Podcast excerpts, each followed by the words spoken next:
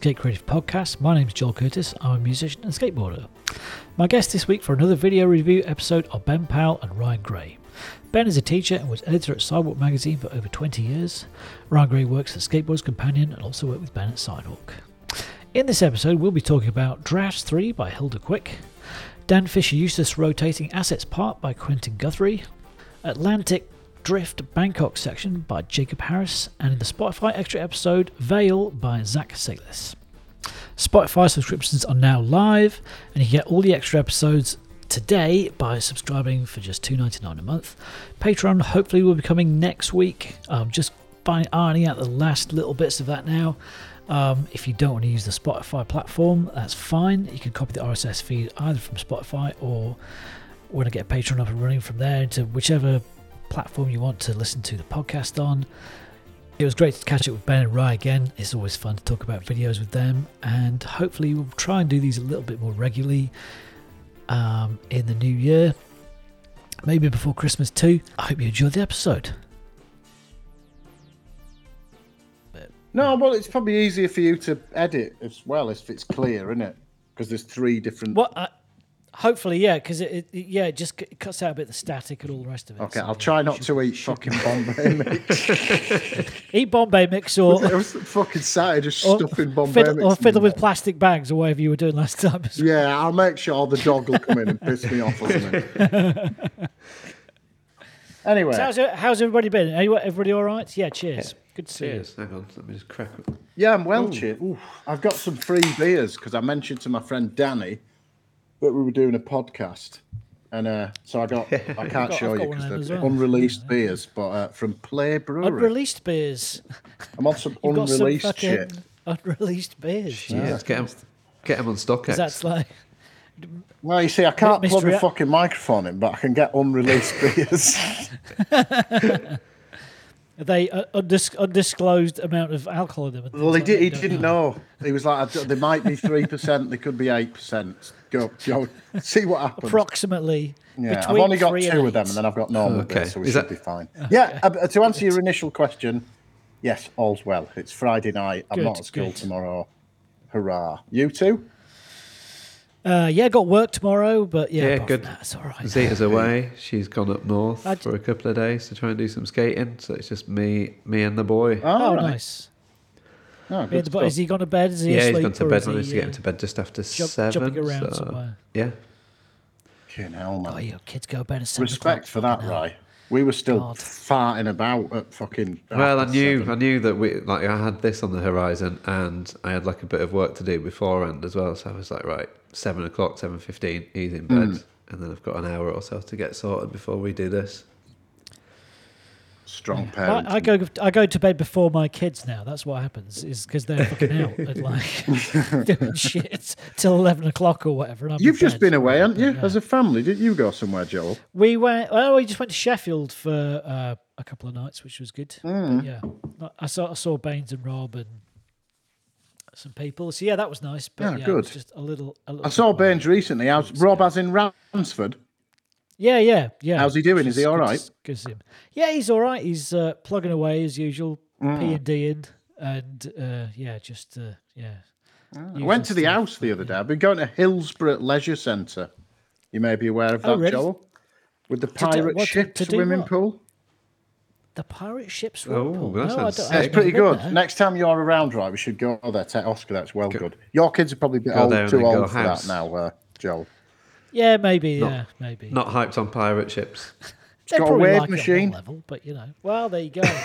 yeah. But yeah, I saw Ayumi was doing pivots at the house, right? Yeah, that's right. Yeah, we went skating last Sunday because I realised I'd Last- not yeah, skated last for about weekend. fucking a hundred weeks. So I went and skated for a bit.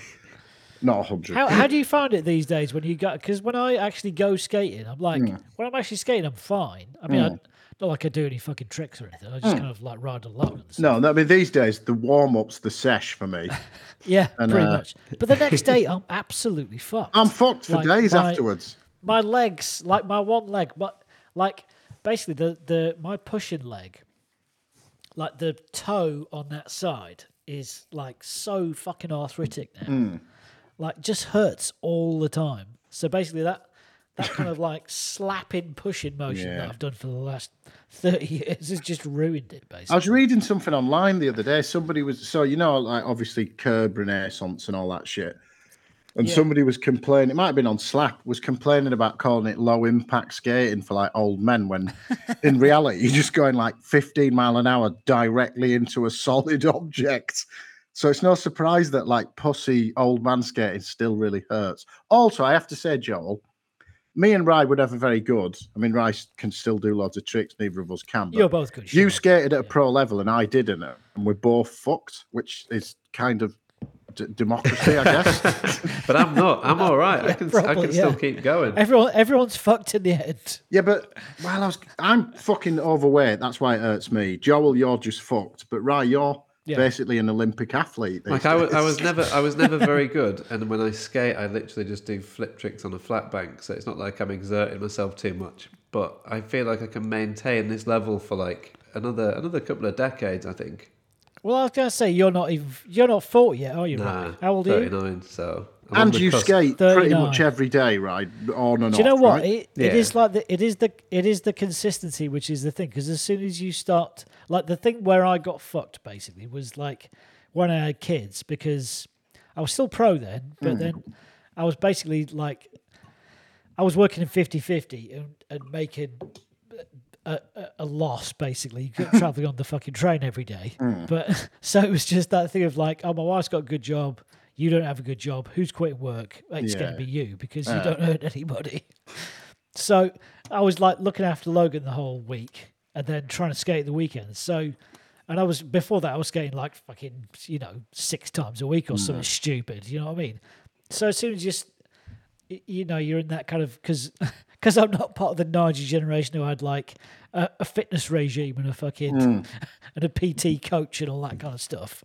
Then you know everything just goes to shit basically. So that's when it's that's when it changed for me. It's just like Like your muscle memory lose your goes s- quite quick, doesn't it? On especially there's- on flip it tricks does, and stuff. It does, yeah, completely. And that's that's how my back got fucked. Was just being like everything just being wonky and Mm. fucked. And I guess if you're only And skating, like, if you you know. if you're not skating for five days and then you're going out skating for two days and expecting to still be able to like film clips and shoot photos and Exactly, do stuff that's at a certain yeah. level, then you like Yeah. you could be going months without before like between doing certain tricks and then you suddenly like, Exactly. yeah, yeah. of course I can back five o a handrail, but you might not you might not have done that for like three months by that point because you've been skating two days a yeah, week. so- completely.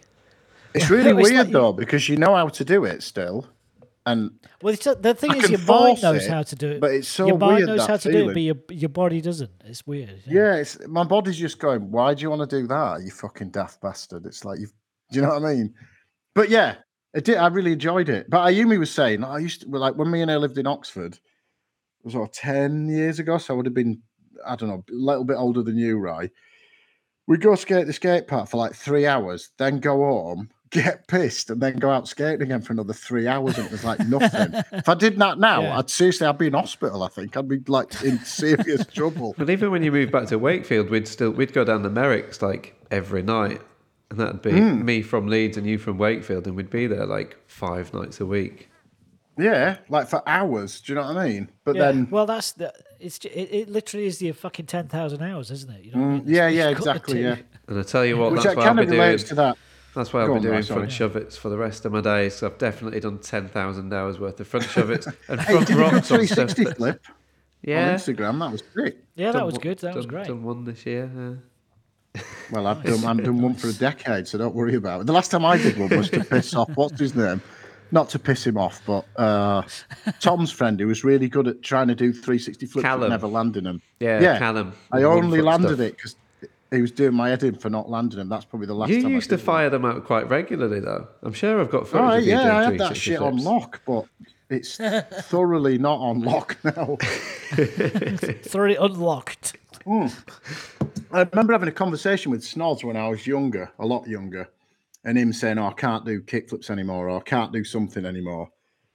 And I, was, I remember not understanding what he meant. Like, what do you mean? Like, you, you're still killing it. You can still pivot, fake your mini ramp or whatever, but you can't do that. And he's like, "Oh, you'll understand when you're my age." And it's like, "Yeah, I understand." But who knows what age Snoz was when that was said? How old is Snoz? I mean, he could have been fucking 50 then, for all I know. but he could have been 30 as well. Yeah, or 15. He's got one of those kind of like eternal faces, isn't he? Because he went Yeah. bald quite early. It's like he could be any age. There's a few mm. actually. Felix is like that, and Sangi's like Yeah. that as well. You don't like Yeah. they've been around forever, but they haven't really Yes. changed. Yeah, yeah, yeah. And I guess at least in Felix and Sangi's case, they both skate every day. So like being old doesn't matter. If Not every day, but all the time. Do you know what I mean? Yeah, true. I tell you, when we was in Huddersfield a couple of months ago, no, it was when we were going to Scotland, so September, and we were skating. We went to go and skate the hip, you know, the one round the back of the shopping centre. Oh yeah, yeah. Um, and we all met up at a car park at the top end of town by the bus station. You know where those little banks are that everybody used to skate, like Doug. Oh yeah, yeah, yeah. Yeah. And we were just stood there getting warmed up, waiting for people to turn up. And then Felix just like came walking across the road towards us. And I was like, no way. Like literally, like we're, we're here for like 10 minutes before going to, around the back of a shopping centre. And then, of course, Felix, Felix just turns up. Just like, Standard, isn't it? What's going on? Best dude ever. Yeah, quite Amazing. literally. Um, what I was going to Cool. say was, did you read that Arto Yes. thing that I said? I did read it, and I think that was that's uh, uh, really. I find that really interesting. Yeah. So what's it's like? What's who's done that writing or the? so you, the, do you know Mackenzie Eisenhour is? He's dead hippie on Yeah. Instagram. Yeah, it's him that's done Yes, it. yes, yes. But I, I mean, I only he- I've read did- the interview. He used to write stuff know. for mags, didn't he? But You what? yeah. Sorry. He used to write stuff for mags. Yeah, yeah, he's really good. He fucking kills it as well. If you look at his Instagram, and he's did he do that amazing stuff, still. Yeah. Okay. He was a staff writer for Transworld, right? Transworld, right, as yeah. well, yeah. Yeah. And he's done a bunch yeah, of right. stuff for Slam, and I think maybe he's done stuff for free. He does uh, Village Psychic or whatever it's called. All them kind of Oh yeah, And yeah. slightly might- might- highbrow skate websites. Might might That run Cult really of good, yeah. Tom. Really good. Yeah, possibly that could be him. Yeah, he's a Tom Penny fan, and he, in fact, didn't he write that Church of Tom article, the famous one? Yeah, Yeah, because pretty he's sure he um. did. I bought his book actually. He's done a, there's that a thousand skateboards. Have you seen that, Joe? Yeah, yeah, yeah. No, I haven't. oh, really I've, I've good. seen it as a It's thing. like- I've not actually seen the physical book, but yeah. Sixteen quid on Amazon or something. I bought it the other day. I mean, How was it? Okay. bum Oh, nice. Jeff Bezos forever, obviously, but it's the only way I could find Yes. it. But it's, it's really worth. There's loads of sick graphics. It's not not that much text, but there's loads of cool graphics to look at. I guess. Mm. But yeah, the Arto thing. This conversation kind of made me think of that because he talked, you know, like, um, he talks about kind of the trauma, not trauma, but like dealing with not being able to skate anymore. I mean, in his case, he means physically not being able to skate at all, I think, but it sort of relates to what we're saying, like the sort of the uh, unavoidable reality of your body rebelling against. It's a teenage thing, isn't it? It venerates The, youth the, the, skateboarding. the so- long defeat, I think. yeah, I don't mean it's a called. teenage thing like you can only do it if you're a teenager, but thinking about it in like a a progressive kind of mainstream skate culture where it's hard to do it when your body's fucked and you've got kids and you know, or Yeah, maybe I'm just making excuses. But I think you that know like I mean? But- Arto's No, but, situation is different because he. How many knee surgeries did he have? It's just like Six, I think. six or like something, doesn't it? In that six, six interview. knee Seven, surgeries, yeah. and it's like your average human's Yeah. not going to experience anywhere near that sort of No. level, you know. And it, And he had uh, he had one. He had his ACL replaced as well, didn't yeah, Yeah, he had like a dead man's thing put in it. I remember him saying. Yeah, yeah. I think yeah. you might have been there, right, when we uh, check me out when we were at his house. But he was saying Yes. that uh, there's nowhere else. To, there was nowhere else to drill into his kneecap to attach like replacement ACLs. So if he snapped the one that was in there, that was it, there was no way to fix it. It was, you know, beyond broken, kind of. and that must have been like 2012 or 2013. Or Well, he does it. so The, was the, the one that screwed his knee up is the nollie in uh, Really Sorry, isn't it? Down the double set, you know, and then it goes to the the camera view inside his knee. So I guess it started at the point where he was still doing really because he in that interview he says, "I paid to get my knee fixed to film my Alien Workshop Mind Field part." Did you see that? yeah, Yeah, yeah, yeah. And That's that's t- operating on a whole fucking other level, in it. I need a dead man's isn't it? Yeah. ligament. I've got a film video part to do. Yeah, line it up. Like we fucking go. weekend at Bernie's with a fucking Mark One. It's not like I need. It's like I need new batteries for my camera or something like that. No, I need a new knee. Thank you. No, I very thought that was insane, but I guess that's what like proper, not proper, but h- elite High performance, do. I think. Yeah, yeah, you're like talking about. It's climbers high or performance, fucking- whatever it is. Yeah, Yeah. yeah. Because you've got Arto on one hand where like he's had his six knee surgeries and he's got like a dead man's knee in there and like he physically can't skate anymore. But then on the other hand, you've got people that are like, um, com- like the opposite end of the spectrum where you've got people that are like aging that are still just able to keep going and skating Yeah. to a level that they're stoked on. You know, people like Felix, Sean Goff. Yeah. You Yeah, know? yeah. Like that, you know. And then I guess on a pro level, you've got like your Lance Mountains and that, aren't you? Mark Gonzalez and all that. They're all over Yeah, 50 and yeah. still like having Yeah. it. Do you know what I mean? over fifty. Yeah, yeah. I mean, completely. Gonzi still, you still see footage of him doing fucking eggplants and shit, don't you? Massive balls and stuff. And he, I don't Yeah, know, he must yeah, be totally. 53, something like that. No, he's like 56, maybe 57, I think. 68 he was born, because I remember at the end of Hmm. uh, Yeah, so five years older than me, so 55 or 56 then, yeah. 50, yeah, 56. Crazy. It's worth reading that though. I think people like I only Yeah, read it because I saw the link in Mackenzie's Instagram, but it's quite sort of think that- grown up interview, isn't it? Like yeah, in- but it's, in- it's really good.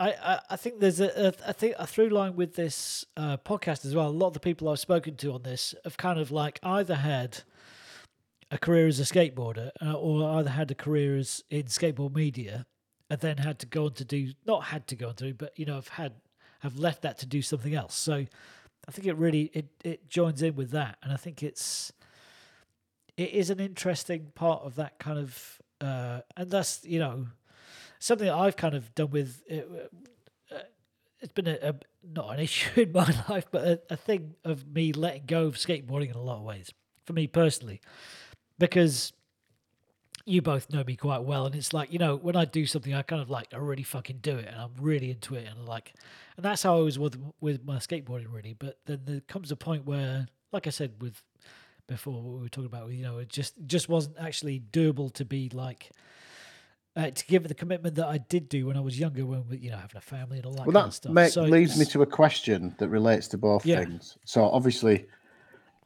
you you and him would represent like a, t- a type of skating where you're pushing yourself as far as you can, and then you come to a point you can't do it anymore. If not- you watch by the way, not not Sorry, putting myself on the same level as Arto. No, no, I'm not way. saying that. But what I'm saying is that, you occupied a space in skateboarding where your enjoyment of it or whatever, fulfillment from it, Yes, was to try and do the best shit you could do. Like that isn't skateboarding definitely, for yeah. most people. It's not skateboarding for me or for Rye, really. I just like doing shit. I never really tried very hard. So sure. d- if you watch footage of yourself, is it like positive or does it make you think, oh God, look how I used to be able to do this? Or do you know what I mean? Like, is it pleasant to just look no, back it's on it? it's it's usually it's usually positive, and it's usually like, oh yeah, you know, it, it more reminds me of the times actually, rather than actually even doing the tricks or like what I could do or something like that. It reminds me, oh yeah, that trick was good, or this, Hmm. you know, this thing was good, or I remember that, you know, how it, how hard that was to try or to hmm. do or whatever. That was Because it made, I was just thinking when I was reading that interview, like, fuck. yeah, Obviously, fakey flip Mac Burrow. I mean, he did a bunch of shit, but that's probably the most iconic trick that everyone remembers, isn't it? The fakey Switch- flip switch the from David. Bowie thing. Yeah. Yeah, that or the I- fakey ollie thing, fakey ollie back lip or whatever you call Yeah. it down that. I mean, he did. I mean, he did fucking loads of but crazy when you talk shit. about someone of his caliber, you're talking about, you know, I mean, I, I was in them. I was at those contests when he first appeared on the scene. I was at Oh, yeah, Munster and I was completely, at Lausanne, and Yeah. like, yeah, like what, just a bit like the Tom Penny thing at Radlands of like looking around and seeing loads of people got paid loads of money because people getting paid a lot of money at that point. Looking at some fifteen-year-old kid and being like, "Bastard." I'm definitely not Well, also- that second car now. I'm fucked it. I was gonna say also just be like fucking your numbers up. Do you know what I mean? Just Yeah, like, and it's- it. it's Oh, probably fucking time hell, It's over. Bust out the CV and have a think. Do you know what I mean? yeah, but the thing is, it's like the the interesting thing is because we've you know we're the age we are, or whatever. It's like that's happened numerous times to Yeah, numerous yeah, yeah. people down down the generations. It's but then like that's a weird thing Arto about our the, the time in skating that people don't you know? stop being interested in it now. So Oh, it has happened a bunch of times, but people like all of us who have been skating for a long time and are still skating have seen it happen a bunch of times. You know what I mean? Like when we, Ryan and I went to that London calling thing, all them, not all of them, but a lot of those UK 70s superstars in skating there was only like one or two generations that even knew they existed. And then there's people like Ryan who were outliers who were interested in that shit, so searched out that information. So there was a point in skateboarding where people did all this crazy stuff, and it like you know it, it kind of epitomized an epoch of skating, and then it ended, and no one, nobody remembered it because nobody saw it. Whereas because people don't stop now, or they don't stop being interested in it, we can talk about art here, and then later on we can talk about some. You know what I mean? Like it's just indicative of how But interesting at, at the same time, now. now you've got you've got the younger end of the spectrum that have got no interest in the stuff that's happened previously. So when you're trying to speak to them about things that might have happened, like within their city or within their scenes, they're just like, I don't, I don't know. Like Leo, Leo was saying that he was out in Bristol with like a younger crew not too long ago, and they were trying to, they wanted to like film a clip, and um, I won't mention any names for the to uh, to protect the guilty parties. But um, yeah, Leo was saying that they were trying to they wanted to film a trick, and he was like, yeah, but like such and such did that in just fooling. And they were like, hmm, like never. Well, it's what's- because we're talking like 20, 25 years ago for some of that, I suppose. And to, Yeah, if you for- weren't for- even born, are you going to abide by that ABD rule? Probably yeah. not. Yeah, yeah, exactly. But I think Leo Leo was just like shocked because obviously, like he was probably a fully grown adult when that video came out, and like we were all we Yeah. were all skating and very say- aware of it. I'd but- say that's a, that says more about not more about Leo, but more about being at Leo's age, maybe. yeah, Yeah, it probably Rather says more about anything the else, you people know that what I mean? noticed it than the kids who were out like uh, Yeah, whatever, fucking completely. triple flipping up Yeah. 10 sets or whatever it is people do now when they're filming. Yeah. But yeah, that article was really good, and I thought, and he's always been someone that I've always, uh, you know, I don't know if you can look up to someone who's younger than you, but yeah, in that way. No, Just me like- too. I mean, he's he, obviously that- he's, that- he's rightly venerated as a great, but I don't think he's yet occupied that position of, you know, like Instagram, like the Cult of Tom thing being a perfect example. He hasn't attained that level of awareness in the generation of kids that Rye was just talking about, the people that that don't don't watch videos and whatnot. But you think about like this, was it? Sorry, Menikmati, really sorry, and then a crazy Gravis part, and then that Mind Field part, plus all the other shit on four one one and all that. Like condensed as it turns out now, because we know that he fucked his knee like five years into being like a super pro or whatever. All that stuff got squeezed out in such a small amount of time. But that's like 10, 10 years of video parts, you know, and 10 years of like fucking high performance video. Yeah, but parts as well, probably like, you filmed know. over three or four years Yeah, because just he was 'cause like Matt, fit he like was injured all the whatever. way through. Mm. Yeah, yeah, yeah, yeah. I mean, Because thing we that I- was talking about building. Sorry, go on, right? The thing that I took from the Arto interview was about um, how ill prepared people are for life after sponsored skateboarding when you get to that level. Because you, you know, I mean, it's a conversation that's been had time and again over the last few years, but it's like you get to that level and like you're consumed by everything that's going on, and you're on this trip and you're on this trip and you're shooting this interview and you're filming this video part, and then like you know for if you damage your knee it just it just stops. And then what what do you do? And like what steps are are, are in place for you then to progress onto something beyond your career as a skateboarder? Hmm. And like the like I mean, particularly for that generation because they're the ones just before like sports shoe companies and whatnot, where people were getting paid like crazy salaries from Soletech and whatnot. You know, so there's the cultural shift and the sort of you know the mental emotional movement away from this thing that's dominated your life but also like you're going from some people that you know people were getting 30 grand us dollars a month from a shoe sponsor and they had like multiple sponsors so they'd gone from like you know earning pop star money to then you like Yeah. fuck your knee up and then see ya B- like b&m's over there man get yourself down there do you know what i mean Job centers that way. yeah, exactly. but like people who've been like millionaires at 16, 17 or whatever. So in Yeah. some respects, because it's very British, you know, it's hard to sympathize, isn't it? But if I was getting paid that amount of money at 17, I wouldn't have saved any of it. I would have pissed it all straight up the wall. No Yeah. problem. But then you, you you have a Yeah. problem that the the companies that are paying this amount of money to like teenagers that have got no concept of the wider world, um, it's like they're just paying this money to to them as I don't know like contractors or something, and then that they're not paying tax. They don't. They're not aware that tax is a thing that needs to be paid. And then you give it like 10, 15 years, and then the taxman comes knocking, like, "Well, you know, you've earned all of this. You owe this much in tax now." Yeah. And it's we all know people who've had a knock on the door and it's been yes a massive tax bill. yeah, and it's still happening. Like it, you know, it happened to Yeah. people back in the like you know late nineties and early two thousands that we know, and then it happened again later on to people, and then you know a, cou- a couple of years ago it, it happened to you know people from London again that we know that we're probably going to be discussing later in this podcast. It's like that there, there needs to be more accountability on the people that have suddenly just been like, oh, here's like all of this money to be like, but you know, this is only going to be for a certain amount of time, and are you paying tax? Have you got an accountant? Are all your affairs in order? Because you know, if the taxman comes knocking, you need to be able to like provide evidence for all of this money. account for where this Yeah. 40 grand you've just got this week's come yeah, from. but if you're giving, if you're a teen, if it you, wasn't. if, it wasn't for drugs, if, honestly. yeah, it's like if, if you're in your teenage years or if you're in your early early twenties and you're given a contract and you suddenly get in like you know a couple of grand a month or something, you're just like, cool, like this is amazing. And then after a few years of that, but not actually knowing that you should be paying tax. Yeah. But I think there's a there's an interesting point about this as well. I think about the generational stuff because I think there's there's people like Arto and Arto's that kind of prime generation who was kind of like the end of the 90s to the kind of mid 2000s who really pushed the boundaries of what skateboarding and professional skateboarding at a at a high uh, you know that kind of the the peak level basically. I think people like him really pushed it. I remember, I think I might have said this on the podcast before, but I remember seeing a, uh, some footage of Eric Ellington trying to do, do like a big spin down like a the Hollywood 12, I think. And it was just one of those kind of raw footage things.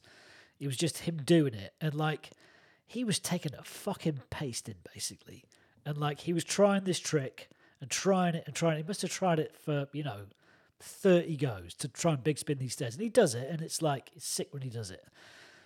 But it's interesting how there's this kind of like almost kind of inherited knowledge that the pre the next generation of skateboarders inherits of like, that's possible. And what do they see in the video? They see the make. They see like, oh, this guy rolls up, big spins the Hollywood 12. There it is. And it's like that becomes the norm in their minds of like what the what the level is. So there's almost like this kind of like the groundwork is laid by people, and it is it is and there's like a physical toll for that. Like with Arto with his knee, with anybody with any injuries that all that generation had. And I do think there's this kind of just like kids see this stuff. And I, you know, like there was a massive spike around like I suppose for our generation it was it was something as shocking as like Pat Duff in the Plan B video, like all the rail stuff he did in that was like, oh my god, this is like no one's ever done these crazy rails before. And it took a few years for the kind of like skateboarding to catch up to that. But just as the, there's like a kind of like this is the level now, and everyone's like, okay, that's the level, that's what's mm. possible. And Well, those outlier people that we're talking about, Yeah. your Artos and you know, etc., etc. They so what what's it called? I think it's called morphic resonance. Do you know about that? You know the thing about birds used to, when you used to get milk bottles delivered with silver foil. A bird somewhere worked out that if you peck this shiny thing, you got milk. yes, and then that Yeah. knowledge somehow spread on this like f- uh, whatever like fucking knowledge a field psychic psychic grapevine, yes. yeah and then everyone Yeah. every bird knew how to do it so you need the fir- the first person to peck the shiny thing your Artos or your knowledge, J yes, Adams or yes. whatever your Tom Pennies Exactly, etc yeah, yeah. etc that so they occupy this so it's why it's even it seems kind of even lamer that then they get set adrift they're getting paid they get rightly get paid so much money because they're setting a new standard like you said and they're making the impossible become possible for the next generation. It's like leaving a a morphic resonance that they've laid or whatever you know like a so they should get paid a fortune but it must be really weird to then to go from being so influential in that world to move to do something else where no one gives a fuck. Not the people that you're interacting do not understand that a fakey flick down macba is even a thing it's just some words that don't mean anything you know what i mean like it's quite it's like a a real kind of what's the word like ontological shock or something like a real fundamental Right, like yeah, yeah. whoa I don't mean Yeah. anything anymore. But there's but there's also like a, a an interesting uh, cognitive thing of about the between the analog and digital thing, literally physical and like digital media as well. So there's that. Like 2000 is about the cutoff. I remember getting the Menikmati DVD after the video had been out, and Menikmati being one of the DVDs, like the the, the first one that I got. I'd just be like, oh shit. So this is like a you know and literally anything that was on a DVD for that point, then usually, no matter what it was, did get uploaded to the internet. So yeah, because it was easier to rip from was- it. Exactly. Yeah. So you can just put a disc in, rip it off. There you go. and then upload it, it's fine. Ironically, which shouldn't be ironic given you saw my struggles with the microphone earlier on. I don't know. I still don't know how to rip from DVDs. I know how Oh, to do it from VHS tapes, which is even a Well, deader format. I, hate- I hate to break it to you, Ben, but yeah, you, you might not need it now. So it's all right. Well, all yeah, no, it- it's not my responsibility anymore. Just a quick aside, like- just because you made me think of Yeah. it, because you talked about um, what's his name, backside big spin guy.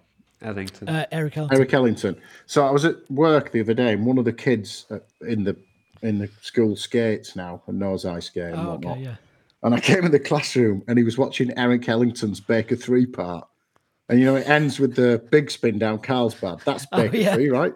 And without Yeah, thinking, so. bearing in mind what I do, I went gonna get, and then I didn't say it, but gonna get fucked up tonight. But the kid was mouthing it himself because he's obviously watched it so many times. Well, this is a kid who's just started skating who has no concept of skate culture, but somehow Baker three and that that point in history that we're talking about, you know, like the Yeah. hammer time or whatever, has still Yeah, yeah. managed to get into this kid's eyes. But I think that's that's the really interesting thing about, especially with, for want of a better word, digital culture or internet mm, culture mm. is. It's like I see it with my kids and music stuff, for instance. They they have no they have no filter for year, genre, any of mm. that stuff. They just go, that's good, that's good, that's good, that's good, that's good. And it doesn't it doesn't matter where it's from, when it's from, mm-hmm. who it is is doing. it. If they like it, they yeah, like it. I think So, like, Neil- not understanding That's- history and because it doesn't it doesn't matter anymore, does it? It's like when we were younger, and you, if you got into a band, it was like you had basically, yeah, you had like you know? you got into a band, and then you'd you'd have the record from now, and then if you wanted to find out their previous releases, you'd have to go and physically buy the albums, and there was like an investment in the process. Whereas these days, I think Neil said something similar on maybe your podcast, Joel, where he was just like, well, like the, these days, it's just everything that's ever happened is all happening at once, and you can just tap into stuff. So you can just go on Spotify, and if you want to listen to like a band, you can just go and listen to like anything. If you like the Cure, like a Cure song that came out in, in like 80, and then a Cure song that came out a couple of years ago, it's the same thing to a mm. kid these days. And it's the same with mm-hmm. videos, isn't it? It's like you can just go on YouTube Yeah, and just be like, yeah. Eric Ellington, and you can watch like Misled Youth, and you can watch like a Death Wish part, and it it doesn't matter. Yeah. It's just all part of the same melting pot now. Mm. All the Like same like thing, time yeah, doesn't definitely. time doesn't really matter. Yeah. That's sick though, isn't it?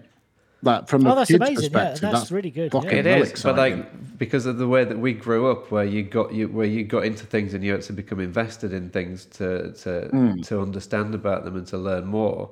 It's like I'm, I miss it, you know. But that's just me, Yeah. Because I like you know I grew up when I started skating. It was the mid '90s, and then obviously the internet came along in 2000 and changed everything. And it's like I remember what it was like in the like late nineties Mm. and then into the early two thousands. But then I remember like I see the benefits of having YouTube and having like this instant access to Mm. everything. But then I miss like the the mystery of everything that happened before. You know, yeah, yeah, yeah. because you have to be like so invested in it to, to find out about it. And it's it's you know it's the same with music and literature and what you know everything that's available digitally these days. But I think it's always it's always uh, I think history and, and culture works in that way. It's like you know you do, what- it gives with one hand, takes away with the other, and and you know those things are often kind of equal. What you gain and what you lose with everything is the same. You know, it's like I think it's interesting actually talking about the coming back to the videos we're going to talk about tonight with the with the we've we've got lined up for this. I think there's a bunch of different points with a bunch of stuff, which is I think there's well, there's two in the in the ones that we've got, which I think are really forward facing, hmm. and there's two which I think are more of a kind of not backward facing, but kind of reference older things. A little bit more. Okay. But anyway, maybe older genres or older I'm interested to. Don't tell me. I'm interested to know which ones you mean now. aspects of the form, I suppose. Yeah, yeah, yeah, yeah. Yeah. Yeah. But yeah, like Ah, I, good I, shit. I, like I miss the format and nostalgia, and I miss the fact that like Hmm. you know mystery used to be a thing, and you could be surprised by something that you could find physically. Hmm. But then at the same time, like I, I remember when YouTube launched, and I remember the fact that you could go on YouTube and type in Tom Penny, and then you could instantly see like Yeah, all, you yeah. know like sections that you'd never seen before and stuff like that. But And also that it took away the curation of culture a little bit, didn't it? Which is a good and a bad thing, like you said, Joel. It gives him one hand, and because you get to see, you know, like the, you and I talked about this, right? When we made maybe Baghead Flats or maybe the I don't know what a video anyway, and um, how the internet took the place of like the extra bonus DVD or whatever, you know, like all that's the peripheral ephemera that. In fact, to go back to what we were talking about Baker a minute ago, that that company managed to combine hammers and bonus disc into an aesthetic that made their company really popular to this day, didn't they? But you know, like all the stuff that you wouldn't see has been freed by the internet, I suppose. Yeah, because at that point, like in in the early two thousands to the like mid two thousands, when we when like when I started making videos with you, Ben, like we were so strict about what would make it into a video because we'd been, it was like you'd only capture like the makes or like something of significance, and then as time's gone on, it's kind of like you need more than that to show personality and person because now like everybody's good at skateboarding and everybody can go and film a switch heel down an eight set. You, like you need the personality in there to, to differentiate what you're trying to show from what the next person's trying to show. Whereas you know back in back in the day we were just like well we'll just we'll just capture the makes and then we'll just Only put, the like, best stuff going the in. primo stuff. Whereas these days like it's it's not as important because everybody's good at skateboarding and everybody can make Yeah, an edit. true. It's like what differentiates you now is what's the what personality can you show in there and um, Hmm.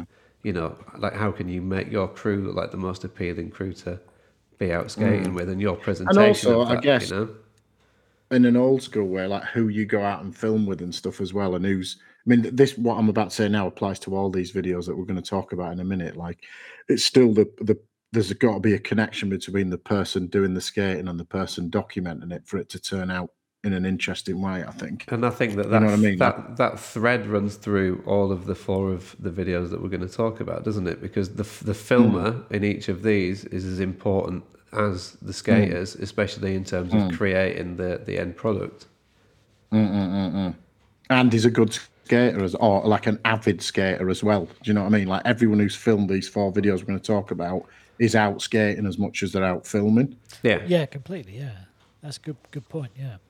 But I think Gentlemen, this also wo- I may need to get another drink from the fridge. Is that all right? I'm going to get the drink as well. yeah. Likewise, let's take a minute and then reconvene. All right. Yeah, I've only been I've I caught up on videos because I had half term. That's the only reason I had any Right. video suggestions for this. okay. And then I bought a new computer and it actually plays fast now. Not the one I'm using, the shit one, but the, the new new one. So it's nice to watch videos on instead of it like buffering constantly. And it was quite liberating. You know, we were talking about how like dealing with the trauma of letting skateboarding go. I'd had that computer for 15 years, and like load most of the stuff was backed up on it. There's loads of shit that wasn't, and I'd always like dreaded it dying, and then it died, and I was like, give a fuck. It was quite, it was quite sick. I can't believe that that. like, oh, well. I can't believe weight that that laptop had been lasted, lifted. lasted 15 years, Ben. Mm.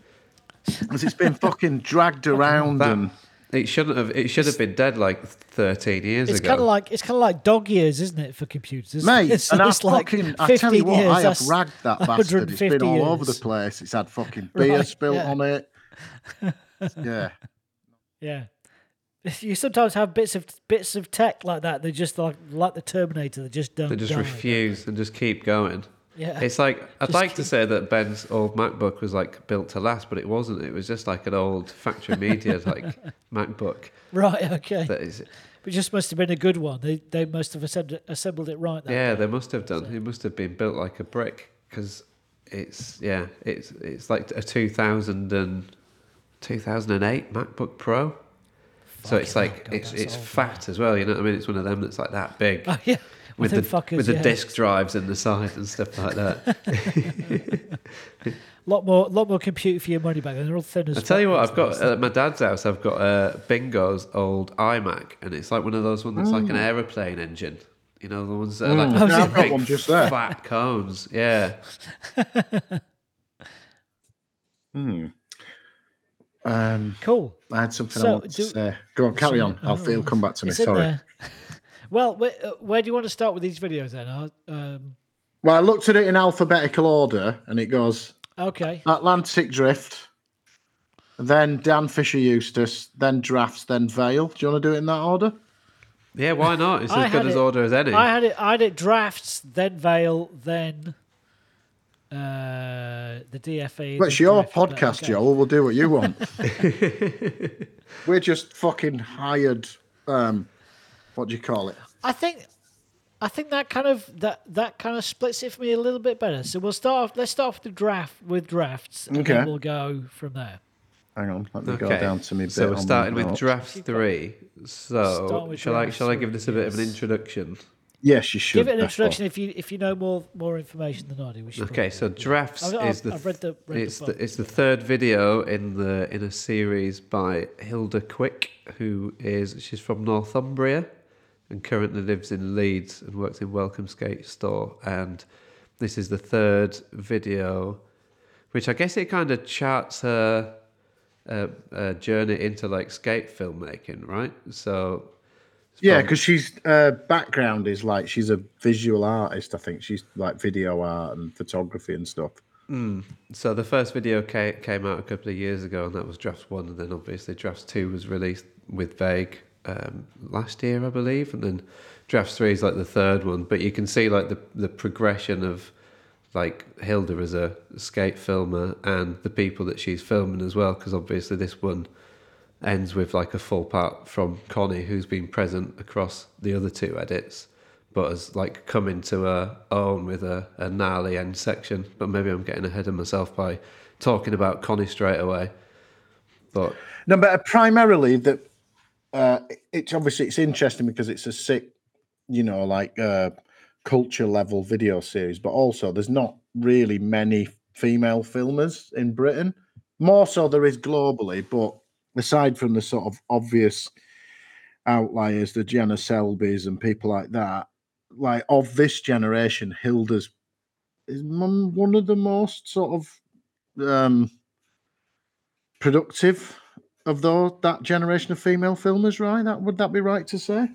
yeah, I'd say so. Like certainly, and plus, like she's hmm. like she she's been taken under the wing of Josh Hallett. Hmm. who's been like uh, like providing pointers and tips and like camera equipment on occasion and stuff like that. Uh, because she shoots some of the product stuff for Welcome as well, right? I'm pretty sure she does the majority of like the flat shots and stuff. You know, like the flat product shots and stuff for Welcome get shot by Hilda. But yeah, jo- like Josh has taken her under her wing, and um, I think that that shows in the edits that she's now making. Yeah. She's shout out Hilda because she'll listen to this at some point. She's sound as well. I like the fact that this video very traditionally began with the filmer slamming. It reminded me of that one where you fall over when you're filming Jerome, right? oh, um, at the end of Baghead Flash. I Flats. had that in my notes. I was just like, I love a good film of slam. That's Yeah, always well, it starts off with uh, her. I think it's Hilda saying, "Fuck me, this is dangerous." Like you know, but it's that. It's Port Vell, I'll isn't just, it? Where I'll, they are, I'll right? just right? work that out. yeah, in Barca. Where the banks are. So she's hmm. obviously hit one of them fucking helicopter, helicopter things. Yeah, I had a Yeah, it's conversation. like a- I had a conversation with Hilda about slamming whilst filming a couple of weeks ago, and she said that she's got her technique down where it's just like the camera's in the air and you take it straight to the elbow. And I was like, I've never mastered that. Anytime I've ever slammed, it? it's just like fuck the camera, like I'm saving myself, like fling that. No, no, no. I've always slammed on the camera came first. Fuck me, I could grow back. I've got to say actually, because he'll probably listen to this, is that um, I was at that spot two weeks ago because Horbury Ben works in a, a like a Mexican restaurant bar thing directly opposite those banks. And that's Ben Welsh. Ben Welsh, yeah, Yeah. Horbury Ben.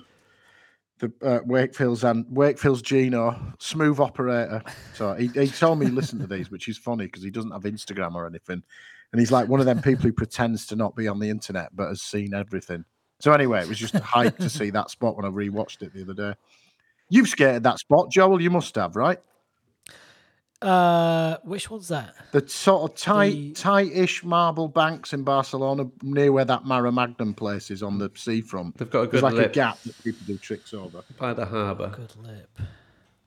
I think I probably have. I can't remember. Yeah, you though. must have. Yes, You- I must Yeah, have. You will. point. One of the good things about Hilda's series is that she's fully just got wedged into VX life in a very like 2000s traditional way, where she, she is, she's not gone for a DSLR setup or like gone to get like the Panasonic or anything like that. It's like she's Oh, I got- didn't actually know that. I didn't know what she filmed with. yeah, she's got she's got a VX. Um, so yeah, she's fully gone down that three chip rabbit hole, like everybody else has previously, which is pretty sick to see. I also like the fact that they're skating in Barcelona at the beginning and everyone's got massive jackets on. They all look like they're in the Wu Tang. It's like the classic let's go to Barcelona but not check what the temperature's going to be.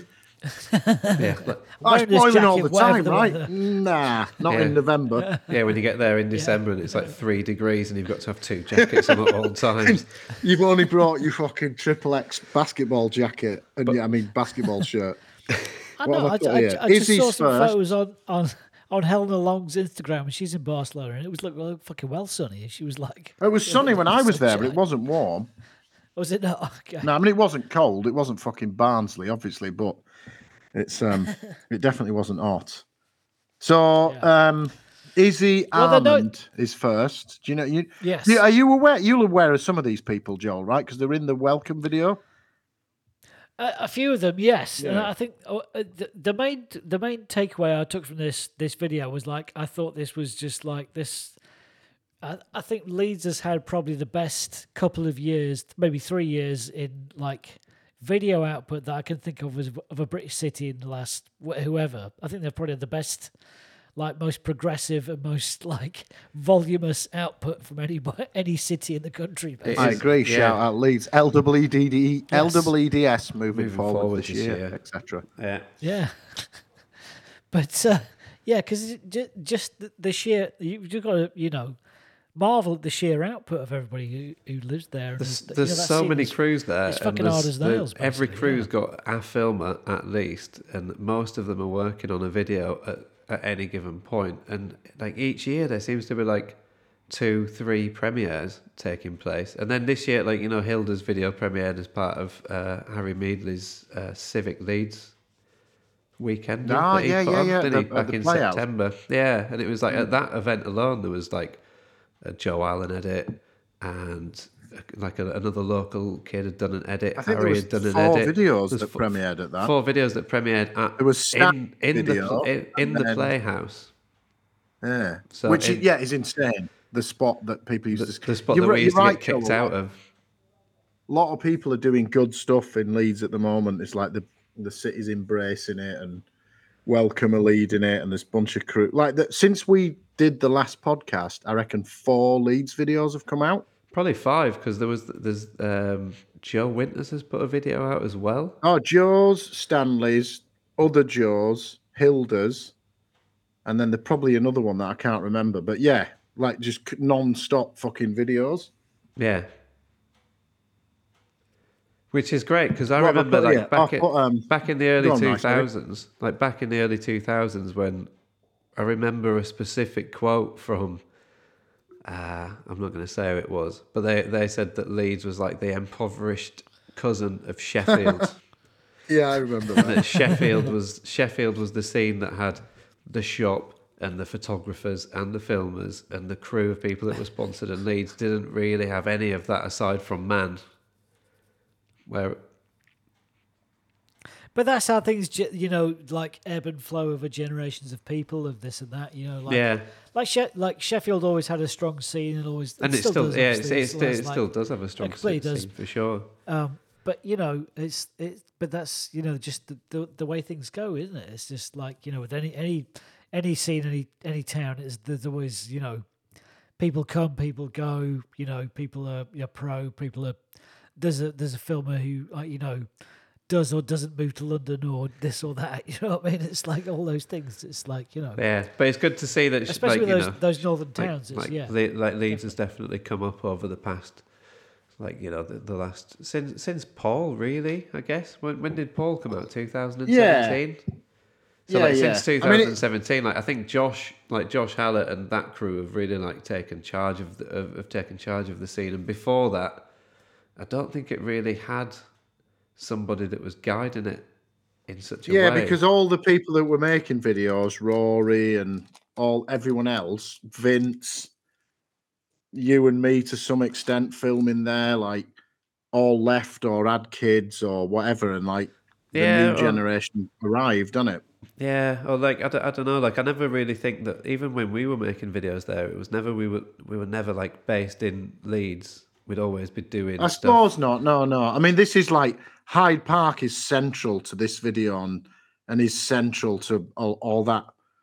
You know that this the current sort of buzz around Leeds, isn't it? That's used as a place where people go first and meet up and and then. But people are exploring the city again because the city's changed so much in Leeds over the last 10, 15 years or something. Yeah, it really has. Think about how many spots have vanished in the last 10, 15 years. You know? Like the two main. Mm. But how many like amazing new spots have appeared as well? Like Playhouse being the perfect example. It went from like the hammer spot, didn't it? That only like people who were trying to come up skated to like the mellow ledge spot. It's had like two really different incarnations, you know.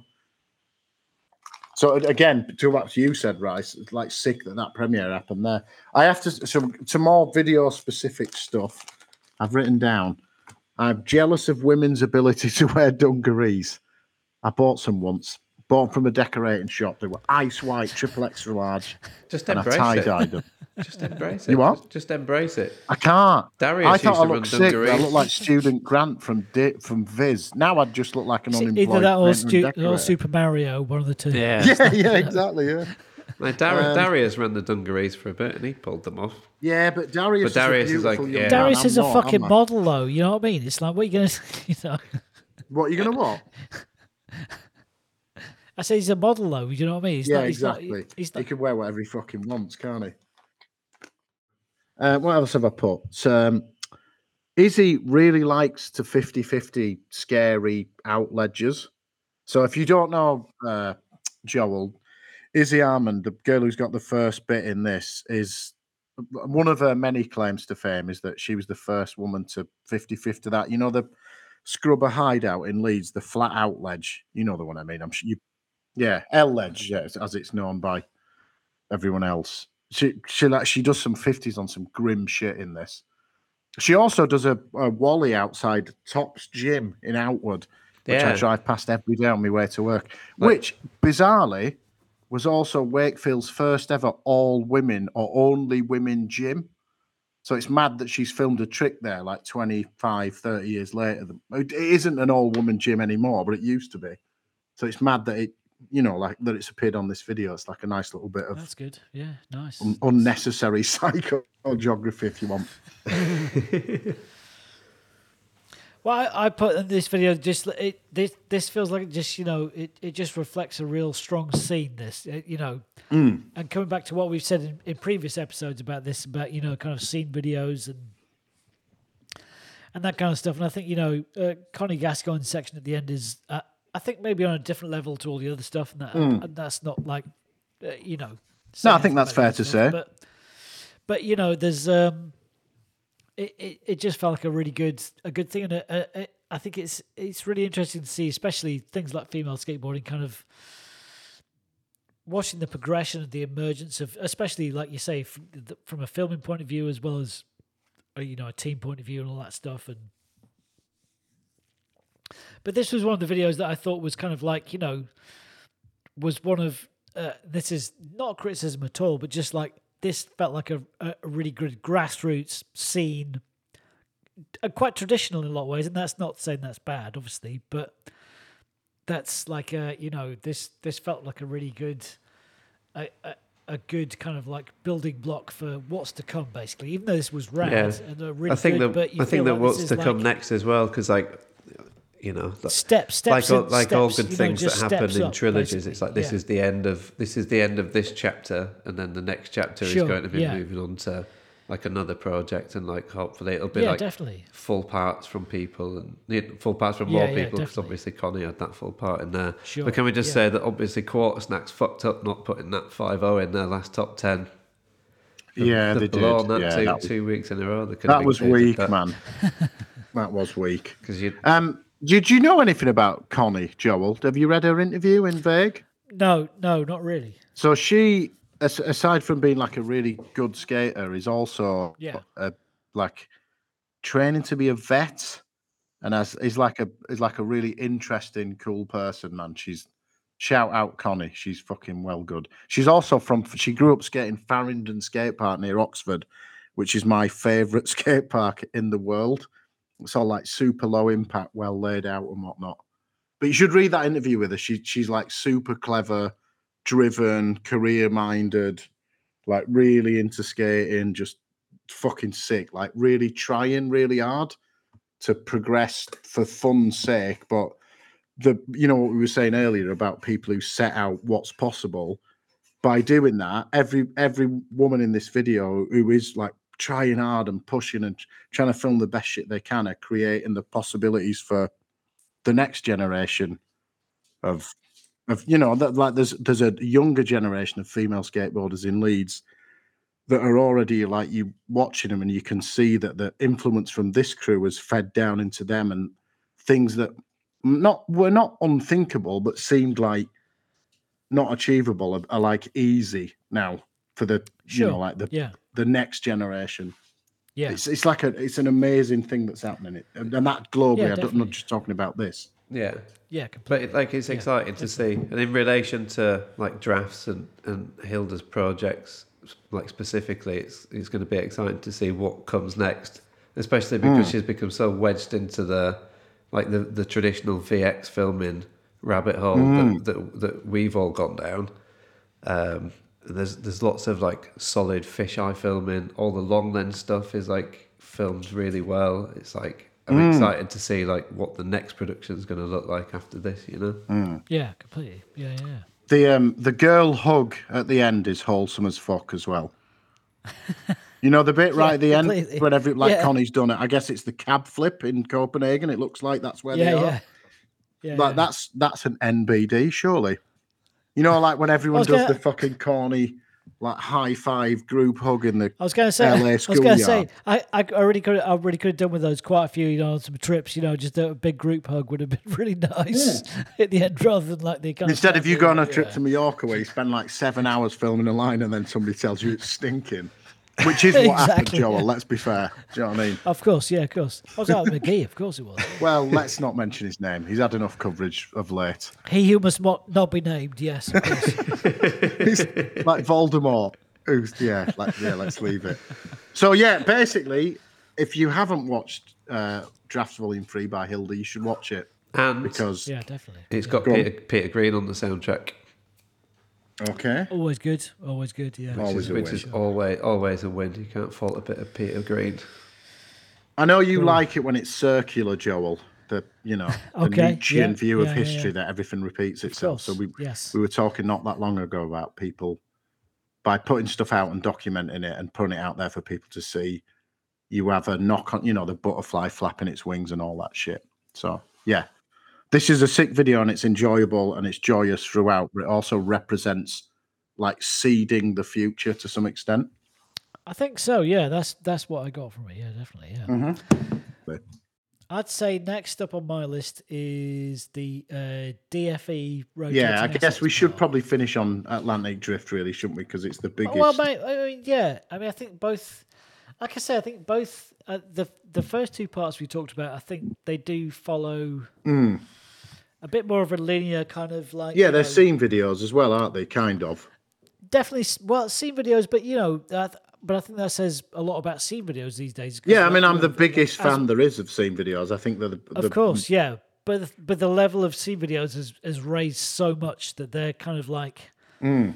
Well, like you just said, they're a company with, video you know, basically now, aren't They're, they? get, they're getting towards that, you know, hmm. with the, the quality of footage. Well, it- hmm. you can, you can you're afforded more freedom when you're making a scene video, whereas with a brand video, like obviously now you you you kind of you're expected to be seen to be producing stuff constantly. Whereas if you're making a scene video, you, you're beholden to nobody and nothing. So it's like you can literally just hold on to footage for four years and then put a video out. But if you imagine that a brand these days would hold on to footage for like four years, and especially someone like Zack Sayles, where it's like he's working a job and he's going out and filming entirely like for the hell of doing it and for documenting his scene.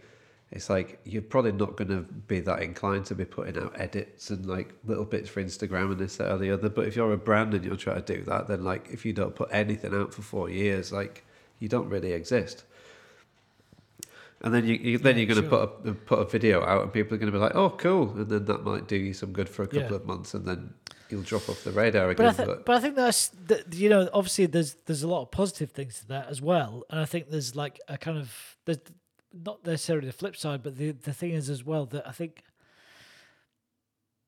you know because because the way we we all consume content these days is is through whichever um you know either YouTube, Instagram, whatever it is.